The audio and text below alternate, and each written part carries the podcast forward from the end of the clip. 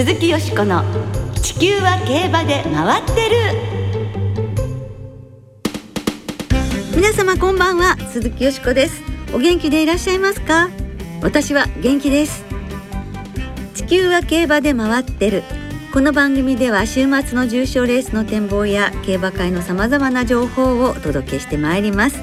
最後までよろしくお付き合いください。今日ご一緒してくださるのは1ヶ月ぶりのご登場でございます。木和田敦アナウンサーですはいこんばんはよろしくお願いしますよろしくお願いいたします一ヶ月なんてあっという間ですね。もう一年もあっという間ですね。そうそうそう。本当に嫌になっちゃいますけど。ね十二月最初の放送でございまして、はい、あと一月ですよ今年もね、うん、有馬記念まで三週間となりました。そうですね。うん。えー、その有馬記念のファン投票第2回の中間結果が昨日発表になりました。27万票余りを集めたタイトルホルダーが堂々の第1位。2位はエフフォーリア。3位にイクイノックスと続いています。はい。タイトルホルダーねね。1位ですよ。ドラメンテ3区、はい、やりましたね。嬉しいですね最後まで1位であったらいいなと思います。はい、はい。えー、今年もウェブ投票限定です、えー、ご投票いただいた方の中から抽選で選べる豪華商品セットをはじめ有馬記念ファン投票オリジナルエトターフィーぬいぐるみなど合わせて7500名様に豪華な商品が当たります。投票期間は今度の日曜日12月4日までとなっています。皆さんふるってご投票くださいこの後は12月の重賞思い出のレースをお送りいたします。どうぞ楽しみに。鈴木よしこの地球は競馬で回ってる。この番組は JRA 日本中央競馬会の提供でお送りします。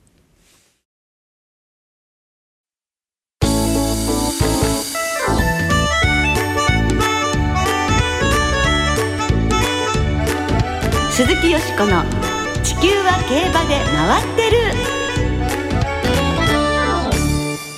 12月の重賞思い出のレース。今週は12月に行われる重賞レースなどの中からリスナーの皆さんの思い出のレースそして私が特に印象に残っているレースをご紹介してまいります。はい。12月は中山阪神そして中京と3つの競馬場でレースが行われます。重賞は12レース。そのうち G1 はあさってのチャンピオンズカップから阪神ジベナイルフィリーズ。朝日杯フューチリティステークス有馬記念ホープフルステークスと続きジャンプの G1 中山大障害を入れると6つのレースが行われます。ねどれも楽しみなレースですね。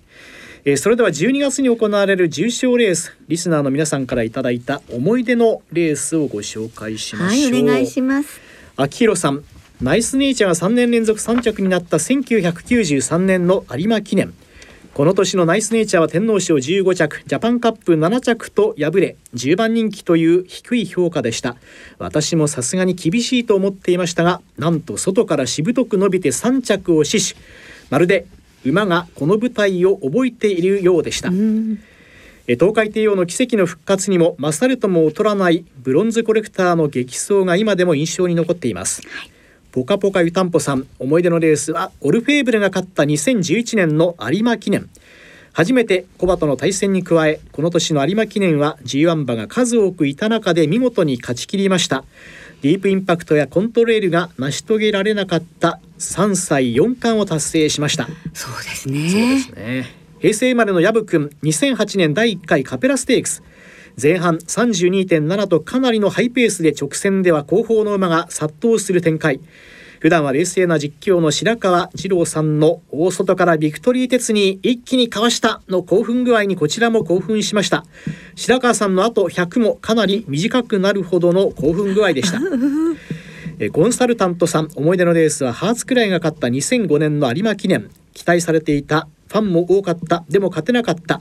それがあのクリスマス当日。無敗の三冠馬。絶対王者であるディープインパクト相手に真っ向勝負。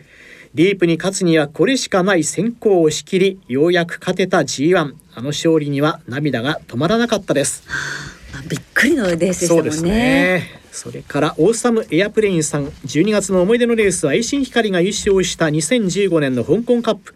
その日はちょうど香港に滞在しておりレースはタクシーの中で広東語の実況中継を聞きました。そうですか、えーその前のレース香港マイルもモーリスが制しており運転手さんは僕が日本人と気づくと日本の馬強すぎだよおめでとうと言ってくれました。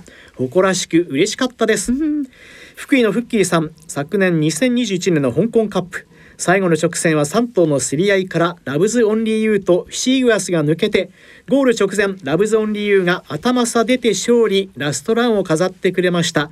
米田アナウンサーの根性のひと伸びという実況も良かったです。まさにその通りでした。ね立派でしたね。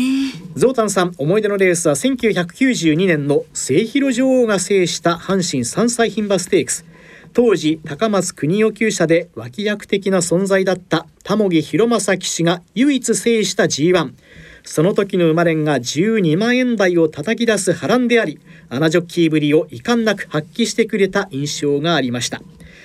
大ヤクルト牧場王さん思い出のレース2013年オルフェーブルのラストランの勝利有馬記念。どうしても手が届かなかった凱旋門賞ですが子馬たちがヨーロッパ馬を撃破。叶えたいですね。関谷うまいもんさん1999年のステイヤーズステークスと有馬記念を思い出します。この2つのレースは TM オペラ王が絡んでいます。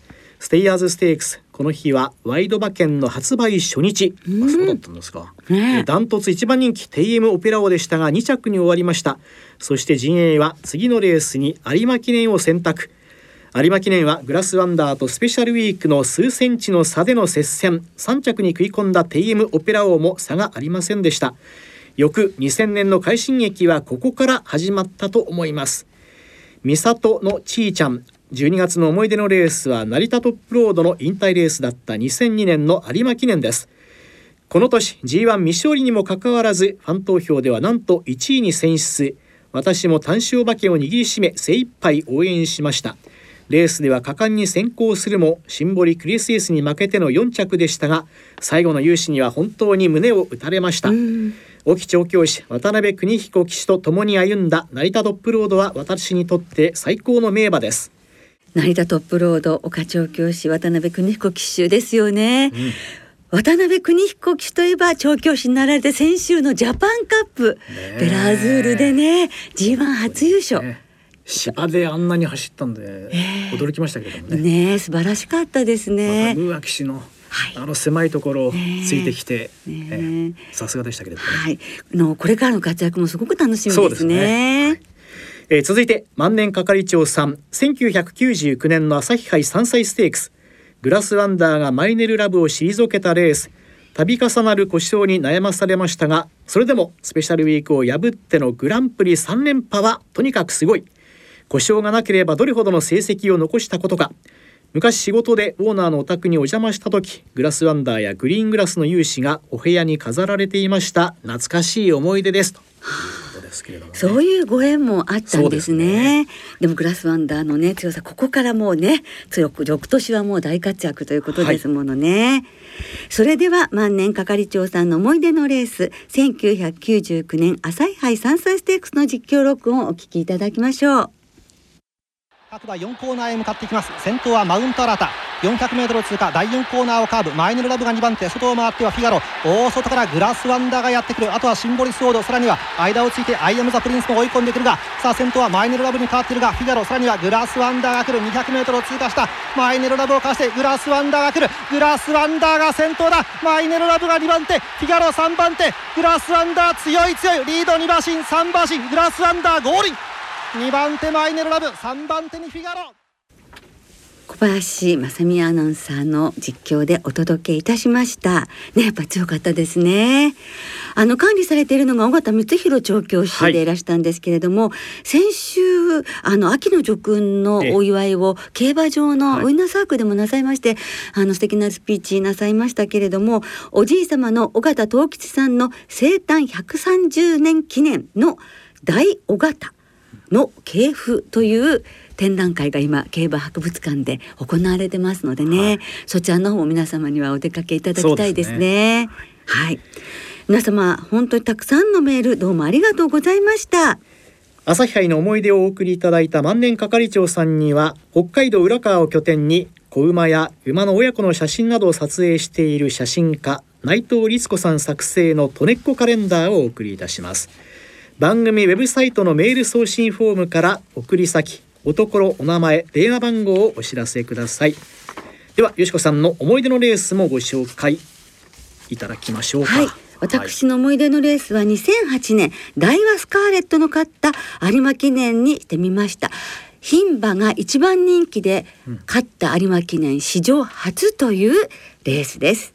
お聞きください第3コーナーをカーブします。ペースが速くなりました。あとは3馬審査。外からスーッといったいった。海老名正義がいった祭りだごっこ連れてスクリーンヒーローも進出です。前が固まってきました。あとはエアシェイリー。第4コーナーへ向かいます。400m 通過。ダイワスカーレット先頭で今直線コースに向かいます。クリーンヒーローが2番手名称サムソンの美大か外から祭りだごっこあとおー外からアドマイヤモナークなど突っ込んでくる。これから坂上がる200を通過したダイワスカーレットダイワスカーレット。おー外からアドマイヤモナーク追い込んでくる。あるいはアルナスラインアルナスラインエアシェイディ。さあ先頭はダイワスカーレットダイワスカーレットアドマイヤモナーク2番手。ダイワスカーレットだゴールイン！はい。こちらも小林雅巳アナウンサーの実況でゴールインと言っていただきましたけれども、えー単勝一番人気に支持された2.6倍だったんですが、ダイワスカーレット圧倒的なパフォーマンスで美しく、うんねえ強い姿を見せてくれましたね。前の年の有馬記念が2着。でもお兄さんの大メジャーが3着だからお兄さんには勝ってたんですけども、そして前走の天皇賞秋2着ウォッカの2着でした。そういった雪辱を果たして4つ目の G1 タイトルの獲得だったんですがもうマイペースで逃げましてね。そうですね。強かったですね。はい。品のある強いかっこいい姿でしたね。ライバルに影も踏ませませんでした。牝馬によるグランプリ制覇1971年の東名以来37年ぶりの快挙ということもね懐かしく思い出しますが、もう一つこれを選んだ理由があって、ええ。今年スタンディングローズが秋華賞を勝って、バラ一族の悲願、うん牝馬のね、えー G1 達成っていうのをしたわけですけども、一族の悲願を達成したわけですよね。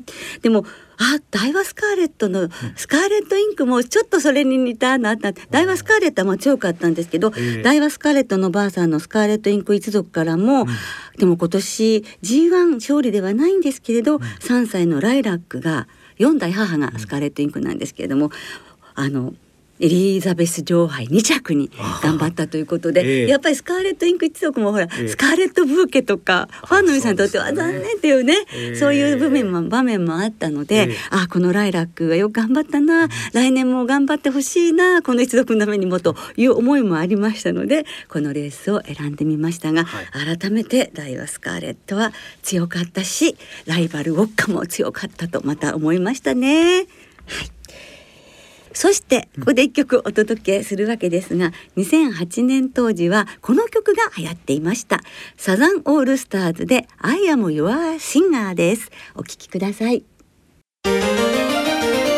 鈴木よしこの地球は競馬で回ってる。ここからは週末に行われる重賞を展望していきましょう。その前に、はい。先週予想したラジオ日経杯京都2歳ステークスよしこさん生まれん。4等ボックスで見事的中されました。ありがとうございました。生まれん。4番7番これグリューネグリーンが1着。はい。で2着トップナイフ、はい。えー、4750い円やーもう本当に久々のなんか後輩と嬉しゅうございました。ねねなんか元気が出ましたけれども、グリューネグリーンのあ。お父さんラブリーデーは、あの重賞初ああそうですかね。勝利ということになりましてね、お父さんにもいいねプレゼントになりましたし、ね。お母さんのお母さんが梅のファイバーでオークス馬ですよね。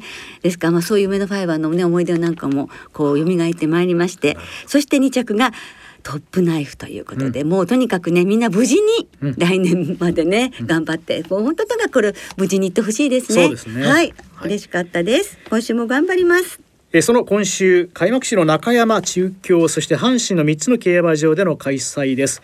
土曜日には中山でステイヤーズステークス阪神でチャレンジカップ。日曜日には中京でチャンピオンズカップが行われます。まずは日曜日中京で行われるダート 1800m の G1 チャンピオンズカップを展望していきましょう、はい。えー2日金曜日正午の中京の天候は晴れ芝が両馬場ダートはややものコンディションとなっています。はい。よしこさんどんな予想ですか？そうですね。ここは。やっぱりね、えー、テオ・ケインズが絶対的な王者の存在感なんですけれど、ねうん、じゃあ誰がこう新興勢力としていいだろうかって考えた時に、うん。はい、やっぱりジュンライト・ボルトですよ。ね前走シリウスステークスで重賞初夜でしたけれども、うん、なんとデビューから23戦目でダートに転身して、うん、そしてそのジュライカップは2着だったんですけれども、うん、BSN とそしてあのシリウスステークスと連勝しましたでしょ？ダートでまた花開いたわけじゃないですか。す、ね,、ごいですよね、うん、それでこれスペシャルグルーヴお母さんでソニックグルーヴエアグルーヴでエアグルーヴがあのひいおばあさんなんですけれども、うん、エアグルーヴ一族の中で、うん、まあもういろんな G1 フォース出てる中で、ダートの重賞を勝ったのが初めてなんです。おあそうですそういうね、すごい記録をねエアグルーヴ一族の中で作ったんですよね、うん、それから友道調教師なんですけれどもこれまで G1 出走が190回あって、16勝を挙げてらっしゃるんですが、ダートの G1 というのは、2016年のフェブラリーステークス1回のみでうん、今回が2度目のダートの G1 出走なんですって。出走が？はい。だからすごい友道厩舎のなんかすごい一面を垣間見る感じがしますよね。ねしかもあのええダートにダートのタイミングで石川由紀人騎手が乗ってるっていうのもこれまたね。そうなんですよね。ええ、ですからあの石川由紀人騎手もデビューから9年目、うんはい、G1 制覇してほしいなというものもありますので、うん、ジュンライトボルトから参ります。はい、ジュンライトボルト本命で対抗がテオーケインズ。そして3歳馬ですね。3歳馬のクラウンプライド、うん、ハピ。そして、えー、ノットルノ、うん、さらにこのグロリア・ムンディも本当に素晴らしい成績ですのでダートで入れまして、うん、ジュンライトボルトから1番3番9番10番12番に5点マレンで流します。はい、はい、木和田さんは？私もジュンライトボルトを、はい、えー今週あの美穂の取材に行ってきましたけれども、ね、えー、石川騎手も、まあ、追い切りには騎乗していませんでしたけれども美穂で、えー、勝ちに行きますというふうに、えー、え強気に語ってくれてましたのでね、え非常に自信にあふれた感じでしたから、あの G1 シリーズずっとねこのところ外国人ジョッキー続いてますけれども、はい、今週はこそはねね。ちょっと意地を見せてほしいな日本の若手で、えね、どん頑張れ日本って感じじゃないですか、うん、そうですね、サッカーに続いて。本当ですね。はい。えー、続いて土曜日に中山で行われます芝の3600メートルの G2 ステイヤーズステークスを展望していきましょう。はい。えー、2日金曜日正午の中山の天候は曇り芝が両馬場ダートはややものコンディションとなっています。長丁場の競争ですけれどもね、えー、えー、どうですかここは？メロディーレーンですね、はい、もう出てきたら必ず応援ですからね、うん、えー、斤量が2キロ軽くなるというのはとてもいいことだと思います、えー、メロディーレーンからね、うん、えー、アイアンバローズ、うん、ディアスティマプリュムドールこの3点を入れて4頭のボックスで馬連とワイドにいたします。はい、ちっちゃな牝馬ですけれども、ね、うん、頑張ってほしいですね、えー、私はアイアンバローズに注目しています。はい、はい、それではリスナーの皆さんからいただいた予想もご紹介しましょう。のんちゃんさん、チャンピオンズカップは現地観戦です。テーオーケインズの2連覇が固いと思います。はいマミリンさんチャンピオンズカップはもちろんテーオーケインズが本命。JBC のタイム指数117は圧倒的でした。このまま長期政権を築きそう。ステイヤーズステークスはシルバーソニックに注目。中堅さんチャンピオンズカップはテーオーケインズ本命ですが穴で狙うのはオーベルニュ。中京で重賞2勝していますし鞍上ルメール騎手も魅力です。馬なりくん .com さんチャンピオンズカップ私は石川裕紀人騎手が乗るおばあさんがエアグルーヴのジュンライトボルトを応援させていただきます。一緒ですね。一緒ですね。はい。愛知さんチャンピオンズカップはオーベルニュステイヤーズステークスはベスビアナイト。三宮の独身貴族さん今週はチャンピオンズカップですね。本命はテーオーケインズ。ここは格の違いを見せてくれるはず。ステイヤーズステークスは不運が続いたシルバーソニックが鬱憤を晴らすのに期待。1たす1は23チャンピオンズカップはクラウンプライドに注目。過去 JBC クラシック惜敗馬の好走が目立ちます。差し切り勝ちに期待します。中央競馬ワイド中継3チャンピオンズカップはテオーケインズサンライズホープクラウンプライドジュンライトボルトグロリアムンディノットゥルノハピシャマルのボックス馬券です。ゾータンさんからもいただきました。チャンピオンズカップはテオーケインズとバーデンヴァイラーから、はい。ステイヤーズステークスはプリュムドールを軸に生まれんワイドで数点。平成生まれのヤブくんさん。チャンピオンズカップは初めてダートを走った時からこの馬は今年のダート界のトップに立てる馬だと思っていました。ジュンライトボルト裕紀人騎手激アツです。はいステイヤーズステークスは復調の兆しが見えてきたユーキャンスマイル。はいちょっと斤量軽くなるんですそうですね、うんはい。ポカポカ湯たんぽさんはチャンピオンズカップは JBC クラシックが強かったテーオーケインズの連覇に期待ステイヤーズステークスは3000メートル以上の長距離で安定している岩田望来騎手騎乗アイアンバローズに注目しています。とはい。いうことです、ね木和田さんと一緒ですね。ははい、あのバーデンヴァイラーですけれども、はい。昨年ブリーダーズカップディスタフを勝ったマルシュロレーヌの弟っていうので応援したくなっちゃいますし、はい。レッドソルダードはおじさんがバーミリアンで応援したくなっちゃうしレッドガランは三代母がダンシングキーで応援したくなっちゃうしってもうなんかね言い出したらちょっとねいっぱいになっちゃうぐらい ね応援したい馬がありますね。はい。いつも皆さんたくさんの予想どうもありがとうございます。時間の都合で今日も全部ご紹介できなくて申し訳ありません。なおこの番組は金曜日のお昼過ぎに収録しています。その後発表された出走取り消し機種変更などについては JRA のウェブサイトなどでご確認ください。また重賞予想は番組ウェブサイトのメール送信フォームから金曜日の正午までにお送りください。はいよろしくお願いいたします。来週は G1 阪神ジュベナイルフィリーズそして香港各レースの展望を中心にお届けいたします。お聞きの皆さんの予想ぜひ教えてくださいね。お待ちしています。そろそろお別れの時間となりました。今週末は阪神そして開幕週を迎える中山中京。3つの競馬場でレースが行われます2歳戦は3つの競馬場で合わせて32レース。よしこさん、はい。今週注目されている2歳馬はいますでしょうか？います、はい。あさって12月4日の中京5レース芝 2000m になんとディープ最終世代期待の一頭であるメズマライジングが出走いたします、はい。牝馬なんですけれども、ええ。この馬は私が今年2歳牝馬で最も期待している馬としてご紹介した馬なんですよ。いやー本当出てきてくれましてね、えー無事にが走って頑張ってほしいと思います。魅了するという意味がございます。ファンを魅了してほしいですね、私先週土曜日の新馬クファシル一着当たりましたので。はい。